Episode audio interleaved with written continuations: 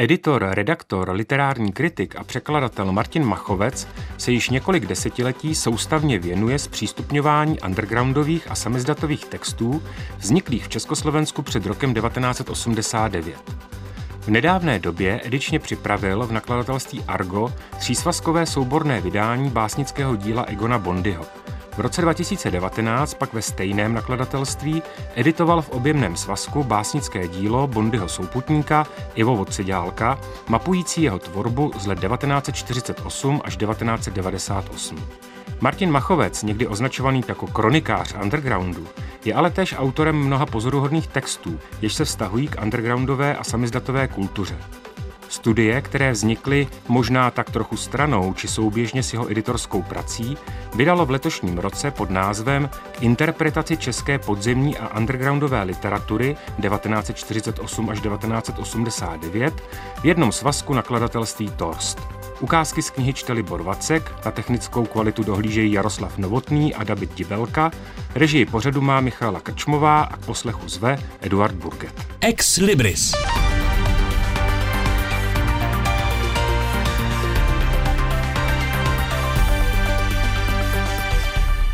Jak praví sám Martin Machovec v předmluvě své knihy, soubor 20 studií vznikal v rozmezí 30 let.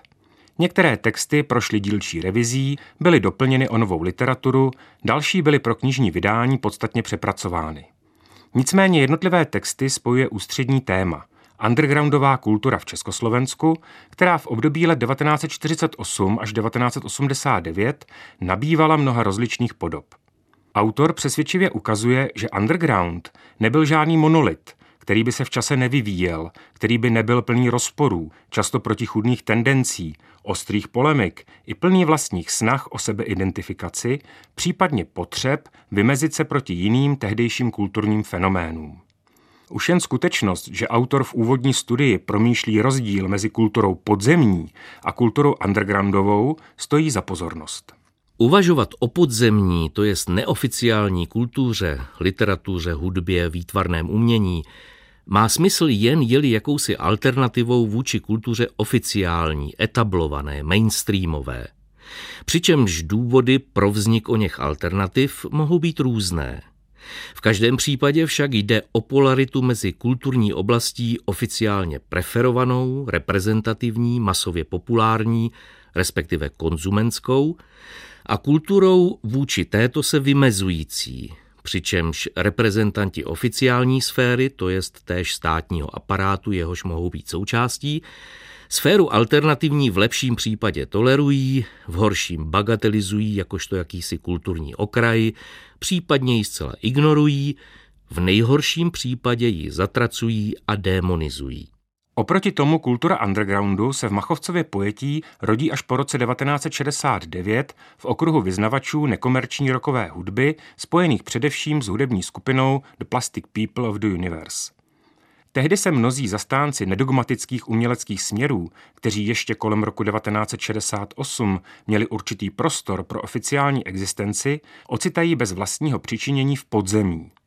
Přitom se nemuselo jednat jen o příznivce nonkonformní rokové hudby, ale též o filozofy, spisovatele, křesťanské myslitele, výtvarníky zajímající se o surrealismus či pop art, ba dokonce v podzemí se ocitají i někdejší prominenti moci, liberální komunisté spjatí s obrodným procesem roku 1968.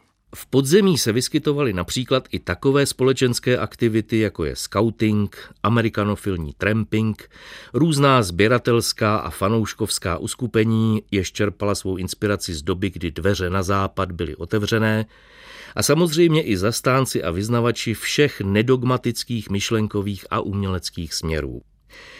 Zřídka byly v 70. letech též povolovány překlady náboženské literatury mimo křesťanské, to jest například hinduistické, buddhistické, taoistické, judaistické či islámské.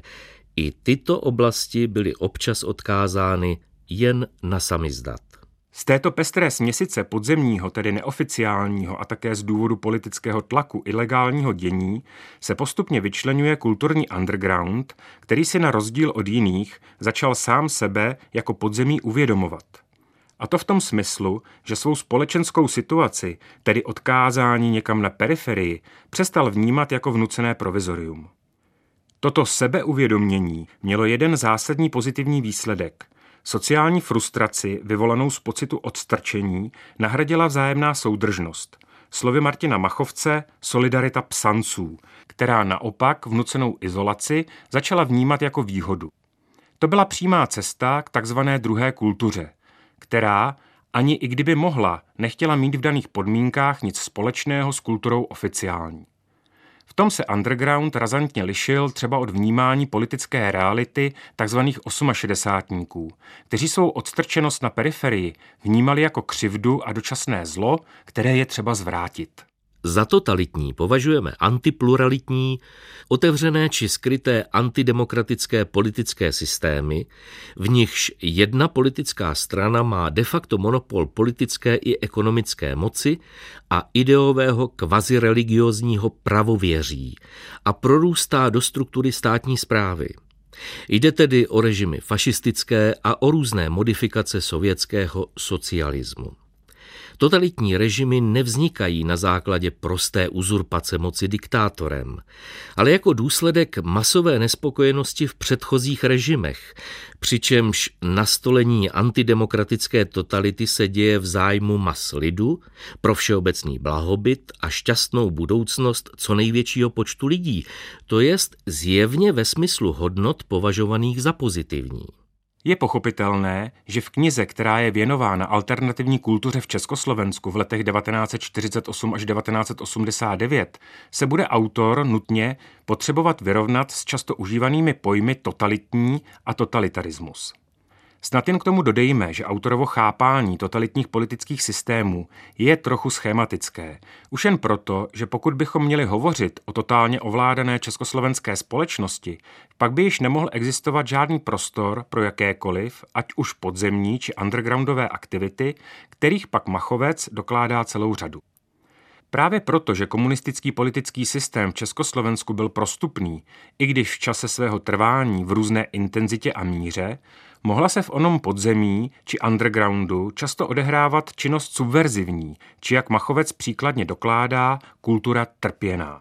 Pojem podzemní se v totalizujících, to jest formálně demokratických, pluralitních společenských formách, kryje zřejmě s pojmem alternativní, antikomerční. Ne však nutně s tím, co je považováno za ilegální než kvůli protistátní. Naopak podzemní undergroundová kultura v zemích sovětského bloku byla často kriminalizována a vydávána za něco ilegálního, byť i z hlediska právního systému o něch zemí se její představitelé ve směs ničeho nezákonného nedopouštěli. Čem však jsou autorovi analýzy undergroundové kultury přínosné, je skutečnost, že dokáže přesně pojmenovat i limity, s jakými se prostředí undergroundové kultury muselo potýkat.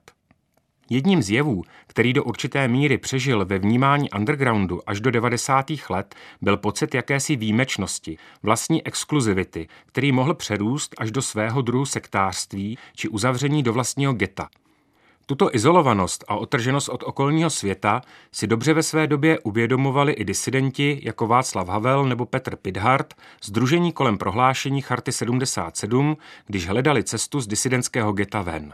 Je však taky nutno připustit, že živnou půdou undergroundové pospolitosti byly jakési pocity autopreferenční, ve smyslu reflexe vlastní superiority, to jest jako důsledek nahlížení sebe sama jako nositele toho lepšího. Byl-li takový pocit spojován s vědomím nutné vyšší odpovědnosti a s nezbytnou dávkou sebeironie, pak vůči němu bylo těžko něco namítat. Občas byly tyto autoafirmační tendence doprovázeny jakými si pokusy o institucionalizaci a z ní vyplývajících požadavků. Za a. Neprostupnosti vlastních řad, za b. Nazírání všeho mimo underground to jest všeho oficiálního, oficiózního, ale nezřídka jen polooficiálního, jakožto inferiorního, zaprodaného, lživého, odcizeného. Uzavřenost do vlastního světa snad český underground postihla více než politické disidenty, z níž někteří se v době kolem Charty 77 s velkou částí příslušníků undergroundu zblížili. Tendence k této uzavřenosti snad byly způsobeny i tím, že určitými duchovními otci undergroundové kultury se stali básník Egon Bondy a Ivan Martin Jirous. Oba, i když každý poněkud jiným způsobem, de facto vyzývali k úplnému zpřetrhání vazeb nejen s kulturou oficiální, ale též s většinovou společností jako takovou.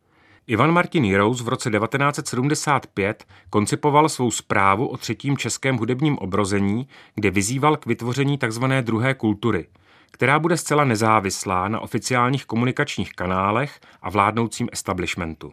Po sovětské okupaci v srpnu 1968 však brzy nastoupila tzv. normalizace a ti z umělců a spisovatelů, kteří se nehodlali podřídit reglementaci kulturního života, byli během krátké doby zbaveni možnosti pracovat v daném oboru, vytlačováni na okraj společnosti, jejich jména nebyla publikována, byla vymazávána z dějin literatury a umění. Zejména ve sféře populární hudby bylo jen málo těch, kdo tehdy odolali a nekompromitovali se s požadavky normalizačního režimu. A hlavsovi plastici se záhy stali přímo symbolem takové rezistence. Nicméně čím byl silnější útlak, tím větší byla solidarita mezi diskriminovanými. Vznikala různá gheta. Cesty do podzemí a k vytvoření disentu byly vlastně jediné možné – Nešlo už jen o hrstku bláznivých rockerů, excentrických studentů a pochybných filozofů. Postupně se takto probouzela solidarita představitelů utlačované kulturní elity celého národa. S kulturou undergroundu je spojen rovněž fenomén samizdatu. Nebyli to jen zakázaní spisovatelé jako Ludvík Vaculík, Pavel Kohout či Ivan Klíma, kteří se podíleli na samizdatových aktivitách a paralelním knižním oběhu. Během dlouhého období 40 let vznikl bezpočet samizdatových undergroundových časopisů či edic, které nevznikaly jen ve velkých centrech, ale mnohdy měly lokální charakter.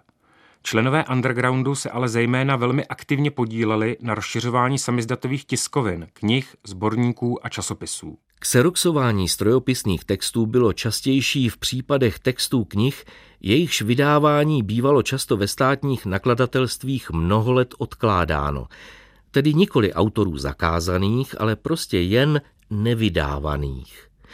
To byl třeba příklad Tolkienovy třídílné ságy Pán prstenů v překladu Stanislavy Pošustové. Překlad byl kompletní již na začátku 80. let, ale knižního vydání se dočkal až po roce 1989. Do té doby již kolovaly desítky, možná stovky kopií strojopisného opisu této knihy. Zajímavé a inspirativní je autorovo porovnání života lidí v undergroundu s prostředím disidentů kolem Charty 77. Ona výše zmíněná výlučnost a pocit určité v jisté fázi vývoje chtěné separace od většinové společnosti vedla k vytváření komunit, které byly založeny spíše než na politické orientaci na osobních přátelských vztazích a pospolitosti. Undergroundová komunita na rozdíl od pozdějšího společenství Charty 77 byla de facto společenstvím přátel a přátel přátel, které poutala jednak chuť být spolu a žít jinak, v tom smyslu dost nonkonformně, pospolitě, a to navzdory normalizačnímu reálnému socialismu. Šlo o lidi, kteří se scházeli u příležitosti koncertů, festivalů, bytových seminářů, čtení poezie či výtvarných výstav ale i prostě, a to dosti často, v přátelské komunikaci jen tak po hospodách.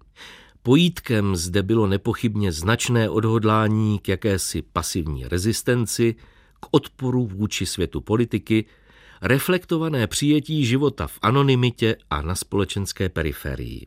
Vztah undergroundu Chartě 77 se vyvíjel – do jisté míry lze říci, že vznik Charty 77 byl důsledkem persekucí undergroundového společenství.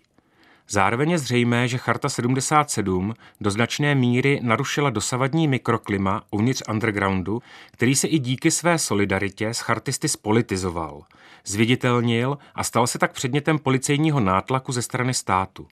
Mnozí členové undergroundu v následujícím období končí ve vězení, někteří odcházejí do emigrace.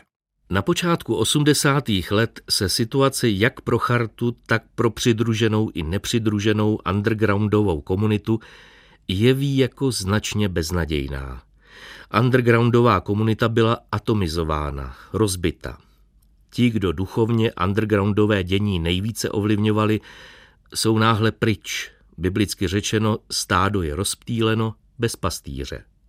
Zlom nastal až v roce 1985, jednak obnoveným vydáváním Vokna, propuštěním Jirou se z vězení na poměrně dlouhou dobu tří let a především pak nástupem oné mladé generace českého undergroundu, tedy okruhu kolem nově vzniklého časopisu Jednou nohou, posléze Revolver Reví. V této poslední fázi komunistické totality, v níž neoficiální dění, jak známo, rok od roku opět nabývalo na dynamice, se ještě jednou naposledy vymezil český underground vůči chartě. Přes všechnu angažovanost příslušníků undergroundu ve prospěch lidských práv, svobody a podpory požadavků Charty 77 zůstává pro Martina Machovce underground především hnutím apolitickým – tím tak nepřímo vychází z pojetí undergroundu Ivana Martina Jirouse, který toto hnutí definoval především jako fenomen kulturní, čímž se podstatně lišil od pojetí duchovního otce českého undergroundu básníka Egona Bondyho. Ten vnímal underground jako důležitý politický činitel, bezmála jako určitou metamorfózu revolučního proletariátu. Není-li underground omezitelný na žádný umělecký směr, Může se na druhé straně jako jistý duchovní náboj v nejrůznějších uměleckých výrazech projevovat. A to zdaleka nejen například v oblasti nonkonformní rokové hudby, jak bylo v prvních letech nejobvyklejší. Může se však onen undergroundový duchovní postoj projevovat i jinak než v dimenzích uměleckého výrazu. Pokud ano, jak? Rozhodně žádnou politickou indoktrinací, žádným sociálním a politickým cílem – jakýmkoliv konkrétním politickým programem, jakýmkoliv přihlášením k té či oné politické doktríně, ať by byla sebeopozičnější, seberevolučnější, by vlastně underground, tak jak jej chápal Jirous, popřel sám sebe. Velká část souboru studií Martina Machovce je věnována právě dílům a myšlenkovému světu Egona Bondyho – tento svérázný myslitel a básník byl vnímán v prostředí undergroundu jako určitý duchovní guru. Machovec v jednotlivých studiích chronologicky a detailně mapuje Bundyho tvorbu od počátku 50. let až do jeho smrti. Věnuje se jeho aktivitám kolem samizdatové edice Půlnoc, rozebírá jeho rané básnické dílo, analyzuje Bondyho překlady básní Christiana Morgensterna, popisuje vliv poezie Otokara Březiny na Bondyho tvorbu. Všemi studiemi se však jako pomyslná červená nit v konečném součtu zjevuje Bondyho vztah ke kultuře undergroundu 70. a 80. let v Československu. Z jeho textů však podle Machovce vyplývá, že Bondyho porozumění undergroundovému společenství, tak jak jej interpretoval především Ivan Martin Jirous, bylo pro Bondyho nescela pochopitelné. Bondy považuje režim v Československé socialistické republice nikoli za socialistický, ale za reálný a stabilní a vyslovuje předpoklad, že po dobré dvě, tři generace se společenské podmínky, v nichž žijeme, nebudou měnit. Z toho mu pak ovšem vyplývá, že mladí jsou si takové situace vědomi, nemohou mít žádný zájem o starosti exulantů a disidentů. Až k tomuto bodu Bondyho úvaha do značné míry souzní s tím, co vyslovil Jirous o deset let dříve ve zprávě. Ale jakmile začne blouznit o hodnotové preferenci o něch takzvaných mladých, jež posléze zdá se začíná více či méně stotožňovat s undergroundem jako takovým, ocitá se očividně v oblasti čiré spekulace. Pro undergroundové společenství měla více než Bondyho úvahy zásadnější vliv již zmíněná Jerousova zpráva o třetím hudebním obrození z roku 1975, která byla později označena za svého druhu ideový manifest české undergroundové kultury 70. let. Machovec si však všímá ještě jedné podstatné věci.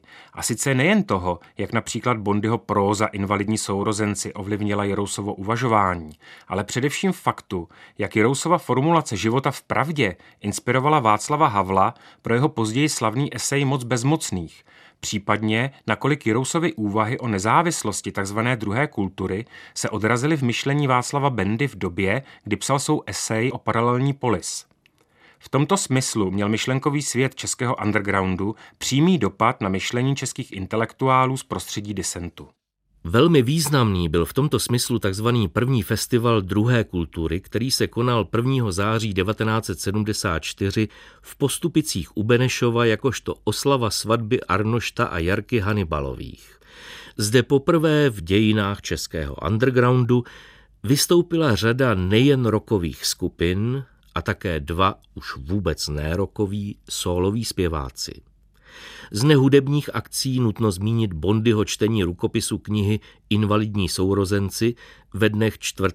a 5. listopadu 1974 v hostinci na Zavadilce v Klukovicích u Prahy, to je textu, který měl na formování ideologie undergroundového společenství značný vliv a jemuž Jirous ve zprávě rovněž věnoval pozornost. Soubor studií Martina Machovce o českém undergroundu pokrývá rozsáhlý prostor české podzemní kultury velice detailně, inovativně a systematicky. A za to autorovi náleží velké poděkování. Už vzhledem k povaze materiálu, se kterým autor musel pracovat, je jeho práce obdivuhodná. Texty českého undergroundu byly šířeny prostřednictvím samizdatu v mnoha rozličných opisech, často obtížně datovatelných.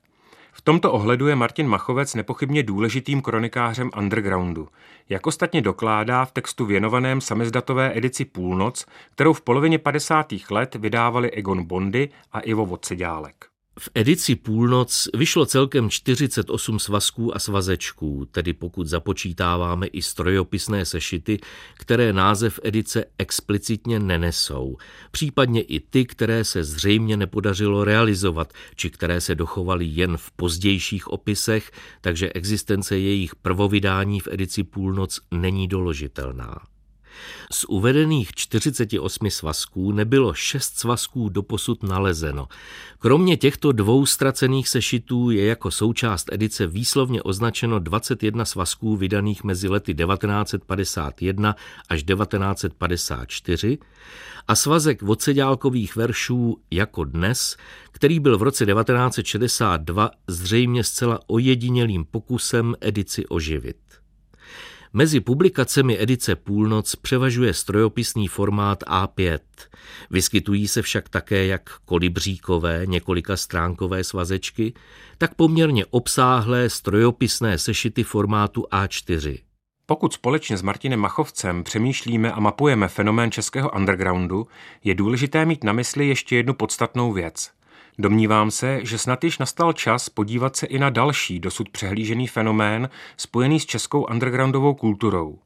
Jistě by stálo za to zmapovat, jakým způsobem se mnozí aktéři podzemního a undergroundového hnutí po roce 1989 zapojili v průběhu 90. let do oficiálních struktur naší společnosti a zároveň se začali podílet na obrazu undergroundu, respektive vytvářet jeho oficiální historii.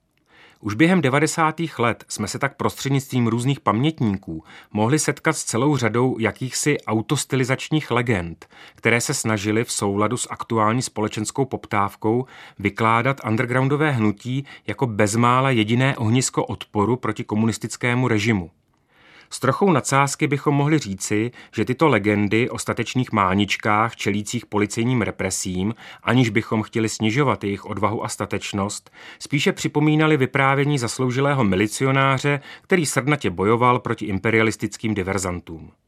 Pokud se však chceme o undergroundové kultuře dozvědět skutečně něco podstatného a důležitého, pak raději sáhněme po knize studií Martina Machovce. Od mikrofonu se loučí Eduard Burget.